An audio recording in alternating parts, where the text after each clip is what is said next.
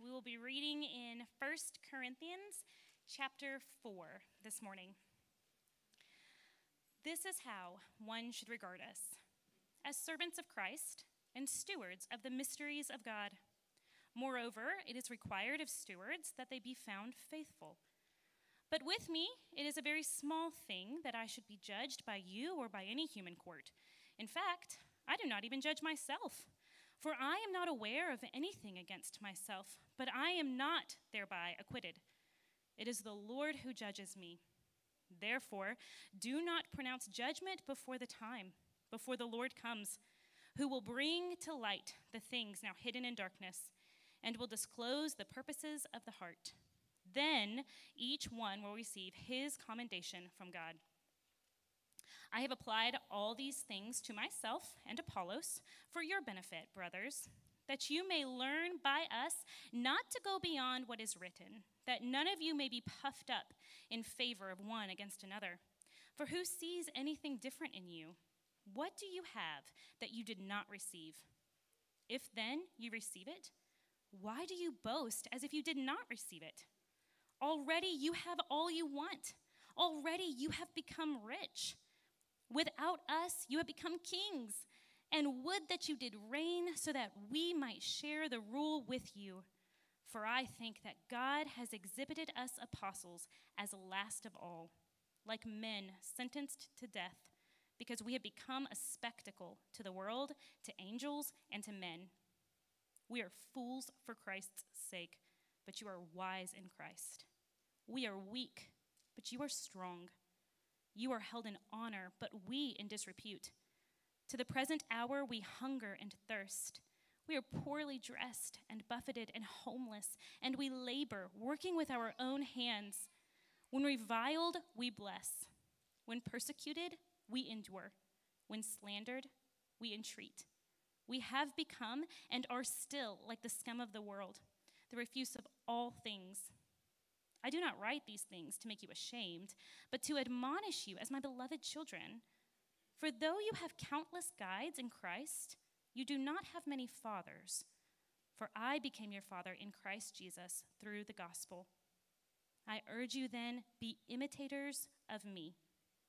That is why I sent you Timothy, my beloved and faithful child in the Lord, to remind you of my ways in Christ, as I teach them everywhere in every church.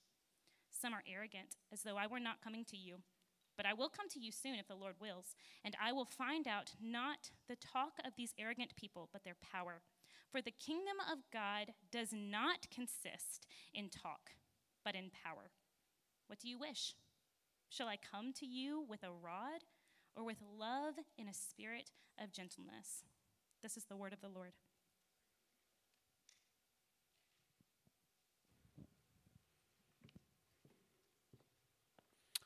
All right.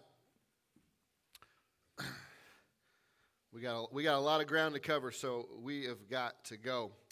1 Corinthians 4, we are continuing this series through the book of 1 Corinthians, learning from Paul as he taught this church, addressed this church, and really is addressing all of the problems and the issues and the dysfunction that they are facing. And, and for us, I think it's a helpful thing because we can kind of hear those and fend off those problems before they get to us. Uh, so we kind of get ahead of them, if you will.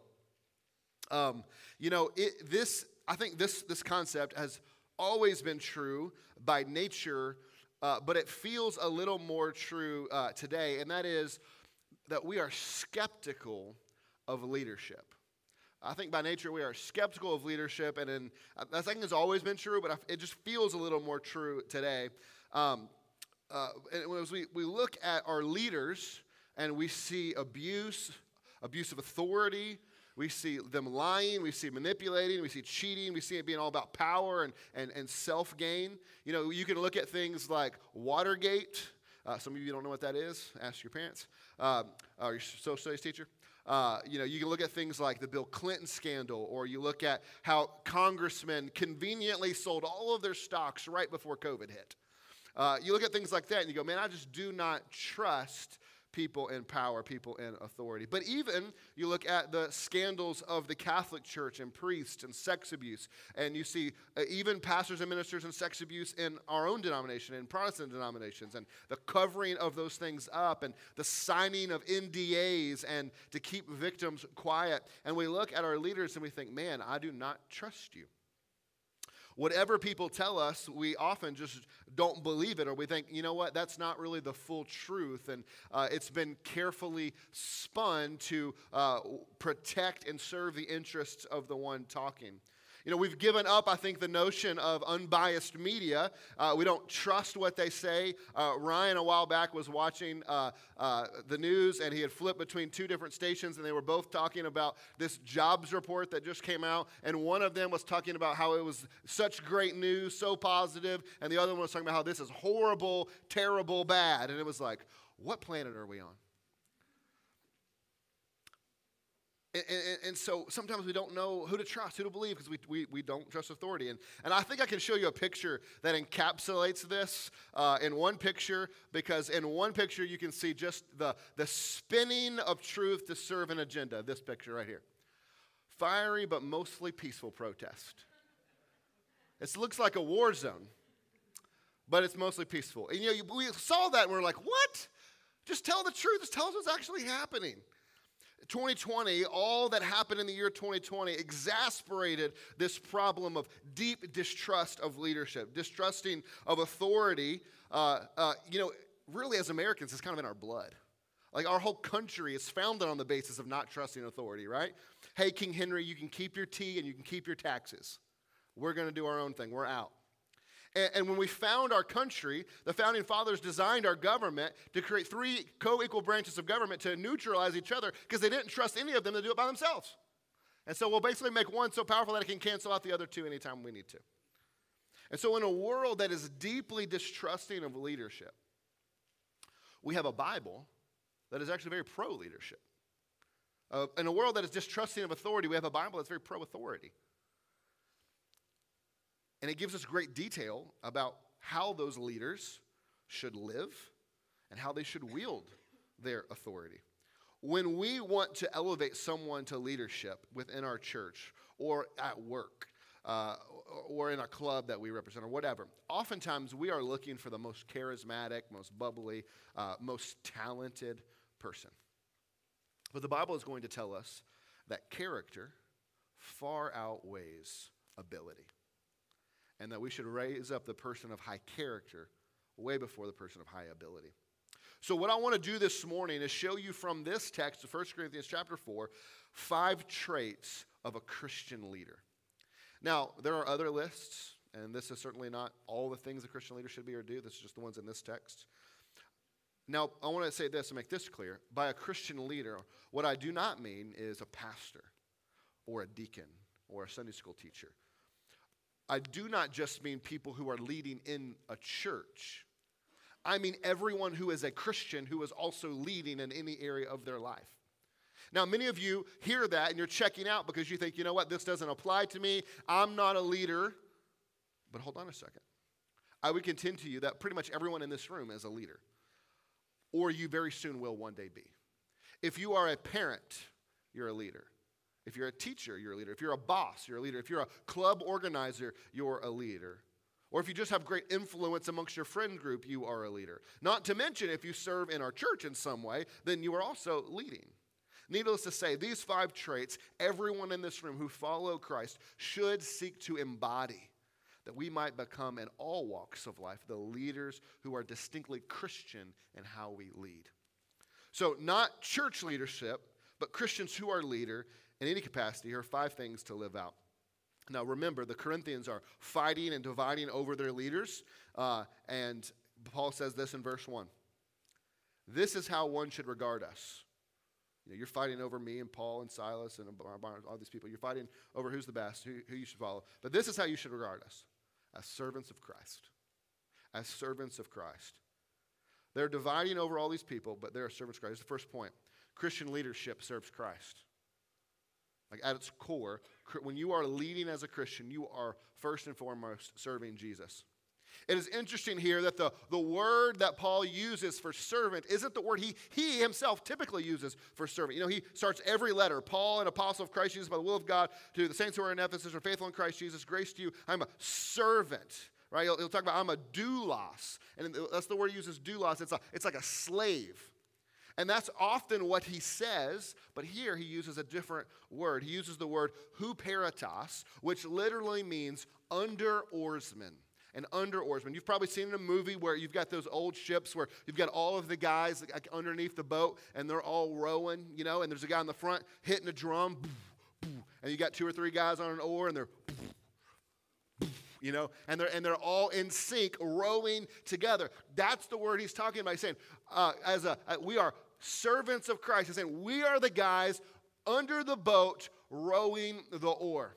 Now, those oars would have been like 30 foot long. You could not do that by yourself. You had to have two or three guys on it, and you had to be in sync. If you're not in sync, the boat's going to do this. You know, it's going to be turning all over the place. You had to be in rhythm. You had to know the beat, know the leader, and follow his direction and where he was taking you. Now, also, these rowers were not hired hands. This was, was not a job. They were slaves. They would have been shackled to the bench they sat on and were forced to row for their, their entire life. They were in the belly of the ship, so no one saw them, uh, and they worked to make their master look good. Whoever he was taking somewhere, they looked to make him look good. And so Paul is using that as a picture of the Christian leader.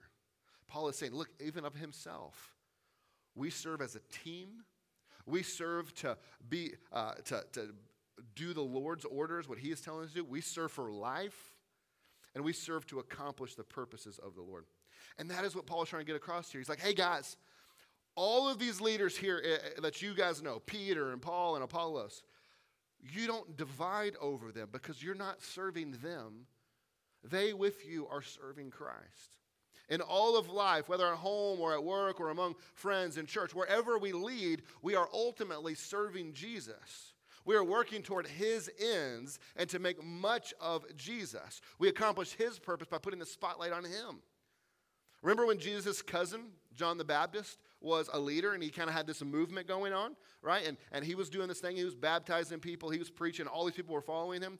But then Jesus shows up, and now all of these people that were following John start following Jesus. And somebody comes and asks him, and he says, Hey, John, are you upset? What do you think about? Are you worried? Are you mad? What, what do you feel about the fact that all of your disciples are now following Jesus? And John says, I must decrease and he must increase. I'm not worried about that because that's exactly what should be happening. The spotlight needs to get off of me and on to him. And that is what we as leaders do now. You want to give me credit? No. There's nothing that I could do. It is Christ in me I go, but not for the grace of God in me. I'm but a broken vessel, a tool in the Redeemer's hands. God alone works. Think about it this way if you've ever been in a wedding, you, and especially if you've been the maid of honor or uh, the best man, you have one job. Do whatever the groom or the, or the bride needs of you, and to make sure the wedding goes off without a hitch and don't draw attention to yourself but draw attention to them but imagine if at the wedding which you know the most the, the, the one moment in the wedding that everyone is looking for is the moment the doors open in the back right and here's what they're doing. Right? They're looking, they want to see how beautiful she is, and then they want to see if he's crying or not. Right? That's what they want to know. And imagine if in that moment the best man is standing in front of the groom, like, huh, she looks good. You think she looks good? Yeah, Like you've, you've made it about you. You've gotten in the way. But if a, how do you know a best man has done his job? If the wedding goes off without a hitch and no one knows your name and no one knows who you are. You've succeeded. You've mission accomplished. You know, I think our tech team is a great example here. If during our service you think about the tech team, it's because somebody messed up and through uh, some mistake drew attention to themselves. Their job is to work hard so that everything goes smoothly so that you never think about the people behind the curtain that are making all these things up here possible. Right? That's their job. They don't want to draw attention to themselves. They want you to draw attention to Jesus, not their mistake. And that's what they do. You know, our worship team should be leading in such a way that you do not leave here thinking, boy, that Nathan sure can't sing. but I don't know what he did with his hair. But you should leave thinking, boy, Jesus is good. And you recognize that through the songs that we sang that made much of Jesus. That's why we sing things that aren't about necessarily our experience or how we feel or, or what we want God to do, but we're singing about Him and what He has done. So that we leave not thinking about ourselves or thinking about how great Nathan or Rachel are, but about how great God is. My job is to proclaim to you the Word of God and to bring the Word of God to bear on your life. And when you leave here, you should not be thinking, boy, Brent did such a great job. And I know none of you ever actually think that, but don't think that, but rather, man, isn't God's Word rich? If we distract from the one to whom we serve, we have failed. And as servants of Christ, our job is to do his will and make much of him. Now, apply that same logic to where you lead in the home, where you lead at work, where you lead at the PTA or at the HOA, or where you lead as a coach on the ball field. Do you see the people that you lead as merely cogs in the machine that you are wielding? uh, to accomplish your will, or do you see the people that you lead as belonging to Jesus and you are therefore there to serve them and lead them closer to Christ by honoring Jesus and lead them in a way that they'll honor him too? See, as Christians, all leadership should be servant leadership. We serve Christ and we serve others by serving Christ. We are servants. We are not above anyone. We are not more special. We are not uh, anyone else our, our abilities and our gifts are as good of a job as we might do. We are but tools in God's hand. We are serving His people for their good and His glory. I must decrease, He must increase. And so we lead by serving people so they might look at us and see the one to whom we serve. And so if you are a CEO of a company, you are but a servant of Christ and God may have entrusted a position of power and authority to you, but make sure that in it you do not increase. But you serve Christ and you serve his people. Because no matter how high you think you are, you, like Paul, are but servants of Christ. You just happen to be in a different position at the moment. Maybe think about it this way In all walks of life, we lead for an audience of one. We are leading for an audience of one. All right, second thing. Verses, same verse. This is how one should regard us as servants of Christ and stewards of the mysteries of God. Moreover, it is required of stewards that they be found faithful. Second thing you need to know Christian leadership is stewardship. Christian leadership is stewardship. We have talked about stewardship recently, and so you guys know what a steward is. Uh, a steward is a manager who manages the assets or property or things of the master. Well, what assets do you have that you are managing, trying to multiply and use and leverage for God? Your gifts, your abilities, your leadership abilities, your position, your rank, your level of authority in an organization. All of these things have been entrusted to you. If you're the CEO, that has been entrusted to you. If you're the team lead, that has been entrusted to you. If you the mama, that has been entrusted to you. So when you stand before God one day and he asks you, what did you do with the, with the gifts, with the abilities and the position and the authority I gave you? What will your answer be? What did you do when I made you the mama? What did you do when I made you the CEO? What did you do when I made you the team lead of the company? How did you leverage that? On the one hand, you should be able to say that you did good, that you built and created, kind of like a Genesis 2, sort of like God has commanded us to cultivate the world. Like, hey, I did good for the world. I, I helped human flourishing in the world, right? That's a part of that job. Like, we want to work hard in what we do.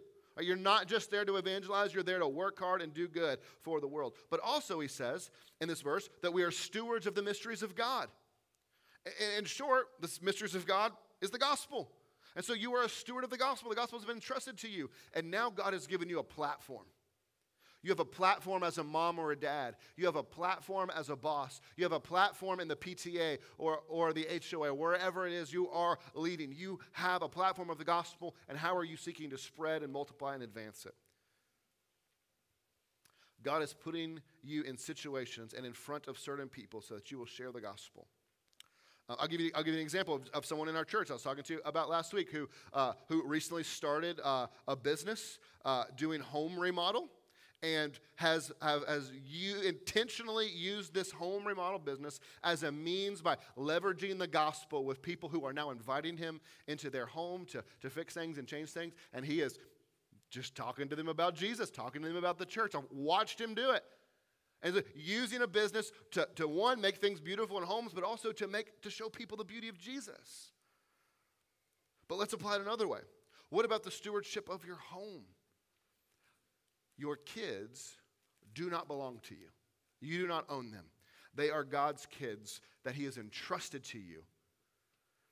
And how you raise them, how you teach them, how you disciple them and point them to Jesus is what we will be held to account one day. So, leadership is a stewardship issue. And every area of your life, wherever you are leading, it is a stewardship that God has entrusted to you. And so, how you lead matters. The effectiveness, your strategy, the, your character all matter. Leadership is a gift and a platform by which God is using you to promote human flourishing and advance the gospel. It is a stewardship issue. Now, let's go to the third one, verse 3. But with me, it is a very small thing that I should be judged by you or by any human court. In fact, I don't even judge myself, for I'm not aware of anything against myself, but I am not there, thereby acquitted. It is the Lord who judges me. Therefore, do not pronounce judgment before the time, before the Lord comes, who will bring to light the things now hidden in darkness and will disclose the purposes of the heart. Then each one will receive his commendation before God. I have, uh, uh, I have applied all of these things to myself and Apollos for your benefit, brothers, that you may learn by us not to go beyond what is written. Christian leadership knows who they work for. Christian leaders know who they work for. When you have a job, you are supposed uh, you, you're supposed to do what your boss tells you to do, right? And sometimes your boss might have you do something that your coworkers or your customers don't understand. And sometimes you might get a lot of criticism, right? You might get some criticism or some complaints because no one understands why you're doing it that way or why you're doing this instead of that. But what you know is that you're doing what your boss said. And all of the noise and all the criticism and all the complaining doesn't matter because you're doing what you, you've been told to do. Well, Paul reminds us here that anytime we are in leadership, we are going to have judgment and criticism. That is inevitable. That's going to happen. But when that criticism comes, we need to know what to do with it. So often for us, criticism is life sucking, right? Like if you're trying to do a good job at something and you're working hard at something, you're putting your life and soul into something, and, and people are critical of that and they like, whatever, it just deflates you, right? Like it is so hard to hear criticism. We crumble, I think, under the weight of it. And we, I think, then become ineffective leaders because we're always second guessing ourselves and we're always over analyzing things and then we're paralyzed, never knowing how to make a decision or what to do because we're always afraid of what others might think. And that is no way to lead. And Paul gives us some freeing advice. He says, Since we ultimately work for the Lord, only the Lord's opinion matters. When we know who our boss is, we know only our boss's opinion matters. When Jesus is our Lord and we work for him, only what he thinks matters. Now, that doesn't mean your decisions or what you're doing is right. But what it means is that if you know you are doing the right thing and the thing the Lord wants you to do, you're doing that thing, then the opinions and criticism of others should cause you should not cause you to stop what you're doing. When you are only concerned about the approval of God as your boss, then the disappointment and criticism of people weighs far less on your shoulders. When I know I work for the Lord and I know I'm doing what the Lord has asked of me, then the disapproval of others has far less power over me. I think the end of verse 6 is pretty important when he says, That you may learn by us not to go beyond what is written. You see, even as leaders, we are always people under authority. The highest leader in the world, whoever that may be, is a person under authority. Everyone submits to someone. Even the top of the organization charts, we submit to God. Uh, when I was working as an electrician in high school, I had a, a task that I did the way that I thought it should be done. I was told to do this thing, and I went and used my brain and did it the way that I thought it should be done. But it was not the way that my boss thought it should have been done, though he did not specifically tell me. He just said, do this thing. So I did what I, how I thought it should be done. Uh, and he ripped it down, threw it across the room, and said, Do it again. And I was uh, confused as a 15 year old kid, like, what's going on? And I said, Well, I thought I should have done like this. And he said, We don't pay you to think, we pay you to do what you're told. Needless to say, I did not become an electrician. It made me really mad. But we serve an all loving, all wise king. And the king has told us what to do, and he's told us how to live. He's told us what is right and he's told us what is wrong. And we have a whole book on what he's told us to do, right? And we know we can't go beyond what he says. We do not think for ourselves in the sense that we think, you know what, we know a little bit better than God, or we're going to update the book a little bit to modern sensibilities. No, we don't go against his word. We do what we are told by him. We know who our boss is and we serve in glad submission to him. So when your boss uh, here asks you to do something that you know is against, uh, so like when your earthly boss asks you to do something that you know is against what God would ask you to do, well, it's easy. You know what to do. You follow your real boss. You follow your ultimate boss. You submit to Jesus, not the one here on earth.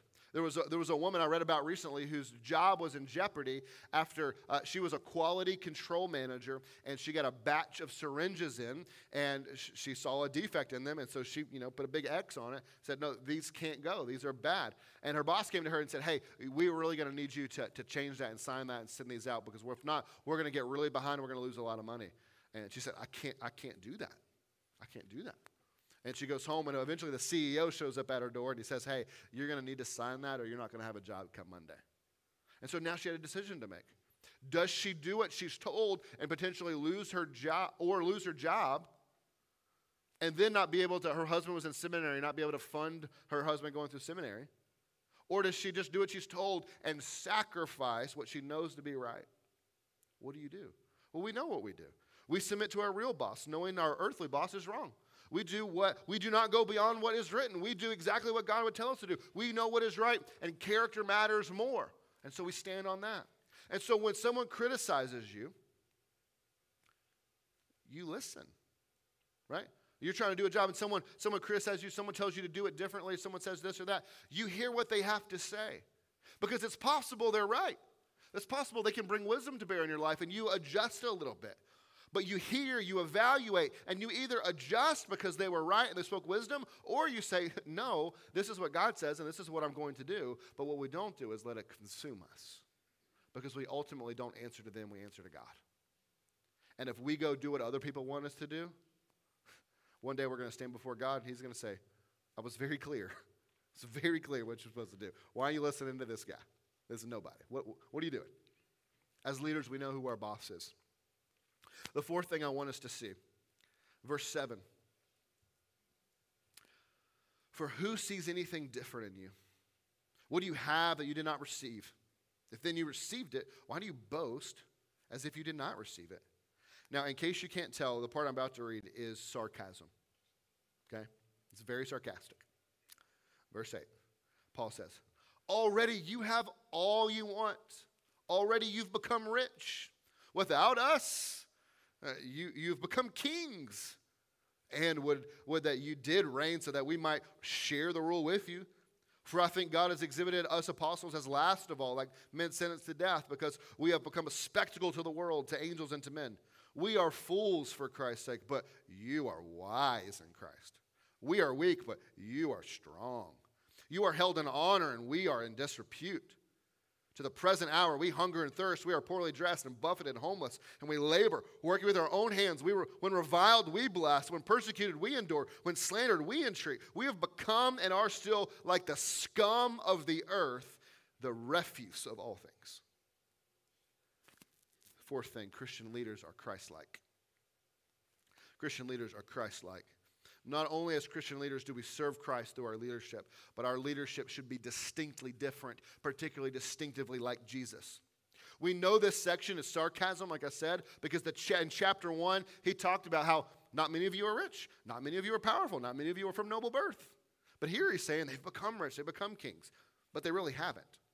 He is saying, guys, we didn't follow Christ so that we might become rich and powerful as the world sees it.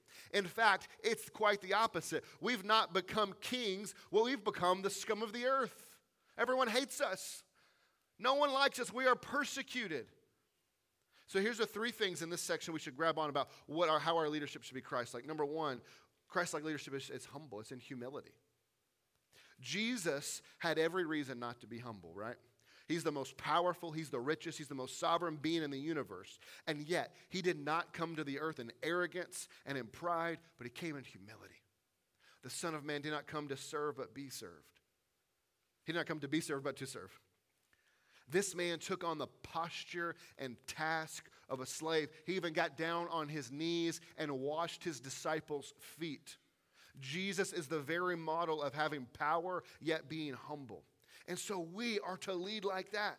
No matter how high our position is, no matter how great our knowledge, no matter how great our power, no matter how great our position, we do not lead as if people under us are inferior. We lead knowing that those people that we lead are God's people. And they have just as much value as we do. They're made in the image of God, they have value, dignity, and worth. And we serve them, care for them, and do not think ourselves above them. It's fascinating, actually, when you, as a leader, treat those under you not as pions in a machine that you are wielding to get your stuff done, but rather when you treat those people under you with care and, and, and, and love and treat them as whole people, a crazy thing happens. All of a sudden, instead of them being resentful and lazy and never having your back, all of a sudden those people under you are, are that you are humble and you care for all of a sudden they work hard, they're loyal, they have your back, and they'll go to the ends of the earth for you. Why? Because you, you actually cared for them and you didn't think you were some great guy above them. Leading like Christ is humble. But leading like Christ also means that we must respond with Christ like grace. Verse 12 When reviled, we bless. When persecuted, we endure. When slandered, we entreat. How did Jesus respond when he was yelled at? How did Jesus respond when his enemies tried to trap him and discredit him? How did Jesus respond when his friends failed him again and again? How did Jesus respond when he was betrayed? How did Jesus respond when he was beaten? How did Jesus respond with his last breath as he hung dying? With grace and with patience and with love. He said as he was dying, Forgive them, Father, for they know not what they do. He never snapped. He never retaliated. He never backstabbed. He never got even. He showed an unearned, unmerited grace and favor toward those who did nothing to deserve it. And as we lead, in all of the different capacities in which we lead, we will have people that hurt us. We will have people that lie about us. We will have people that try to get us fired. We will have people that gossip about us, who will be mean to us, hurl insult us, and try to hurt us. And it is our calling, as Paul reminds us in verse 7, as, one who, as ones who have received grace from God, who have not earned it, but have received something we did not earn, and yet have been forgiven, and yet have been brought into the family of God, have given everlasting life with an inheritance. It's upon us as the recipients of such an amazing grace, incumbent upon us to extend that same grace to others and modeling Christ for them. This is so hard because it is so much easier to get even, and so much seemingly more satisfying to get even, to pay them back. But I'll give you some practical advice pray for them. When people hurt you, when, people are your enemies, when people discredit you, try to get you fired, gossip about you, whatever, pray for them. Pray for those who hate you and harm you. Because if you are praying for God to bless them and save them and care for them, you will find that almost impossible to hate them. You, it is really, really hard to hate someone you're actively praying for. The third way that we're Christ like is that we must endure suffering. Not only do we need to respond in the midst of suffering, we endure it. This section is dripping with many of the ways in which Christians suffered, and Paul was acquainted with suffering, shipwrecked, stoned, beaten, all kinds of things uh, in the world if we go, uh, go about our lives hiding and pretending we don't know Christ, then yeah, it's possible that we might go and, and not suffer, not be persecuted like Jesus. Then we might be spared a lot of this. But if we lead like God has called us to lead, we will suffer.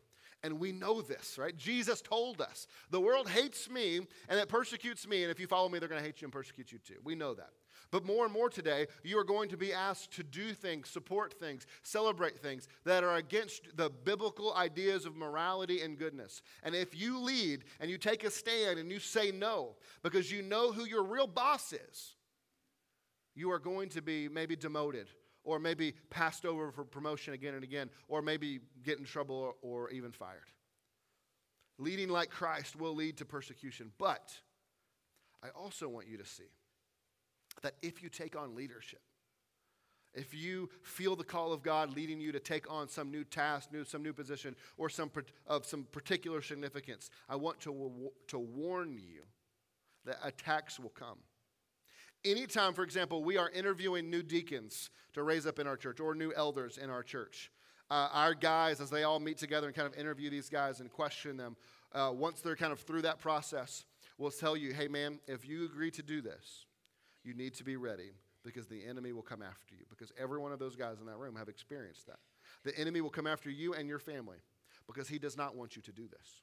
He does not want you to serve in this way, and he's going to try to stop you. And most every one of those guys can point to after they started to serve as a deacon or serve as an elder or serve in some other capacity in our church that the, the hardships came. I watched this happen twice in the last few months as two different families within our church uh, agreed to. One I called and said, Hey, we've got a baby who needs a family. Will you take them? And in three minutes, they called back and said yes. And I watched that family uh, get sick again and again. I watched dad get meningitis. Like, who gets that? right?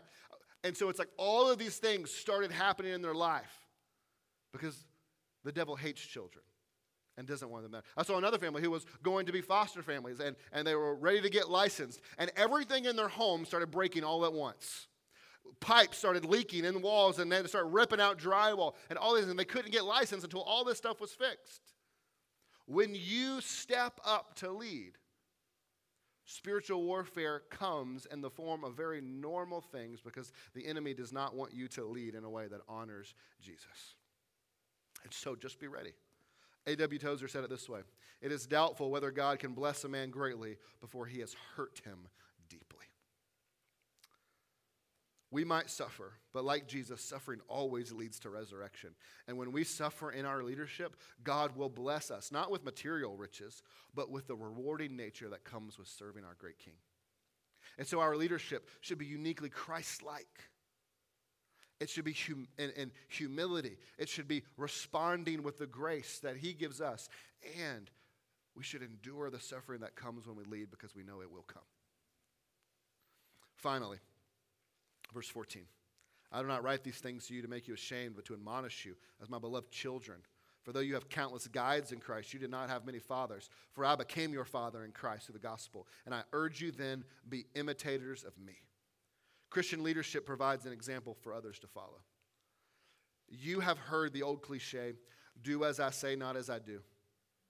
But no one really buys that garbage. No one buys the garbage when they say, do as I say, don't do as I do. Instead, we are all, every one of us, guys, we model our lives after so many different people, things we pick up from other people. We mimic things in people that we like for whatever reason, good or bad. It doesn't take me long when I go home to North Carolina to start talking like a redneck. And it, pretty quickly, Kate has to adjust me and say, I need you to start talking normal again. Because I go around those people and it just, it's just easy for me, it's natural for me and I, and I hate to admit this, but uh, you know, I've been here five years, and uh, I think about the three and a half year mark, um, I was talking to someone, and the word pop came out of my mouth. And as soon as it came out, I went, I, it was gone. It happened. I don't know what to do. And, and, and my mom has been ashamed of me ever since. but I've been around you guys, and so I've become like you. I've conformed uh, to, to, to you. And, and uh, I mean, I'm not eating the chili yet, but I, but I say pop every now and again. Proverbs says that he who walks with the wise becomes wise. And we know that we become like the people that we hang around for good or bad. And so when Paul tells the Corinthians, imitate me, copy me, Paul understands that leadership, at its most basic level, the really best leaders in the world are not the ones who only practice what they preach, but are the ones who serve as a model for others to imitate. Leadership isn't do as I do, say, not as I do. Leadership is do as I do, learn by watching me, learn by mimicking me. You see, leadership does not merely happen on a stage in front of crowds. Leadership happens in the small, everyday, mundane decisions and actions we take that model Christ as an example to others. And so let me give you this question uh, as we wrap up. If people imitated your life, if people imitated your life, copied you, would they be found to be faithful disciples of Jesus? If they looked at you and said, hey, that's a Christian, I'm going to model my life after everything they do, I'm going to follow you around, do everything you do, would they be found to be faithful disciples of Jesus? Let me ask it another way. Y'all know WWJD bracelets back in the day? You know, what would Jesus do? We ask, it's a great question to ask in different situations we get in. But what if someone didn't know quite yet to ask, what would Jesus do? But they asked, what would Brent do? They asked, what would Sarah do? They asked, what would Jason do? What would Chuck do? What would Ryan do? What would Susie do? Insert your name. If they asked the question in some situation, what would you do? And they did that thing, would they found to be faithful? Would Jesus be proud of how they lived? Because that is leadership. That we follow Jesus and that we follow Jesus so closely that if others imitate us, they'd be getting pretty close to imitating Jesus as well. The example of Jesus helps us to be great leaders. But his example Listen to this. Don't miss this. His example is not what empowers us, and it is certainly not what saves us. His example should be followed, but it is the action, it is the work of Jesus that actually saves us and changes the direction of our lives. And if you follow the model of Jesus without the saving power of the work of Jesus, then you might be a great leader who goes to hell. We need the work of Jesus, the death of Jesus. That changes us. You see, we need the example of Jesus to, to lead well, to be great parents, to be great leaders of our HOAs, to make HOAs great again, because they're terrible. We need Jesus' example to be great CEOs and great organizational leaders and great parents and all those things. But we need the work of Jesus. We need a bloody cross and an empty tomb to be forgiven of our sin, to be brought into his family, and to actually make him our boss and to actually follow him. That's what gives us life, and that's what can set us on the path to following him and his example meaningfully. And so, if you're here this morning and you follow Jesus, you're his child, he's your Savior. Man, I want you to embody these sorts of principles into your leadership and your home and your marriage and your work, everywhere you go. You're all leaders in some way or another. But if you do not know Jesus, man, don't just go thinking that you can follow his example and do what he does, and that's gonna that's the ticket. That's not the ticket. The ticket is find yourself united to him. Bow your knees and make Jesus your king. Ask him to forgive you of your sin and follow him all the days of your life. When you bring him into your life, make him king and trust in his death and his resurrection, that's what changes your life. And then you can follow his example. But if you get those things out of order, you'll be a great leader in hell. But if you get them in order, you'll be a great leader for now and for all eternity. Let's pray. Father, we're thankful for your example, the example of, the, of your son that you sent to earth um, to, to model for us what it means to, uh, to live a whole and full and good life. What it modeled for us, what it means to be a leader. And so, Father, help us to lead well in our church, in our homes, in our places of business, in our organizations. Help us to lead well. But, Father, for those in this room that don't know you, help us to do more than lead well this morning. Help us to start by submitting well, submitting to the King of Kings and finding life in Him. Guys, uh, this morning, if I can pray with you about anything about what it means to follow and trust Jesus, it would be my great privilege and honor uh, to do that. I'm going to stand over here to the left as we sing this song. If I could pray with you about, uh, man, being a better leader in your home or at work or whatever, I'd be honored to pray with you about those things. If you need to pray about anything, I'm, I'm up here available to pray. But let's sing to the Lord and let's follow him and let's trust in his work. In Christ's name we pray. All those people said, let's stand together.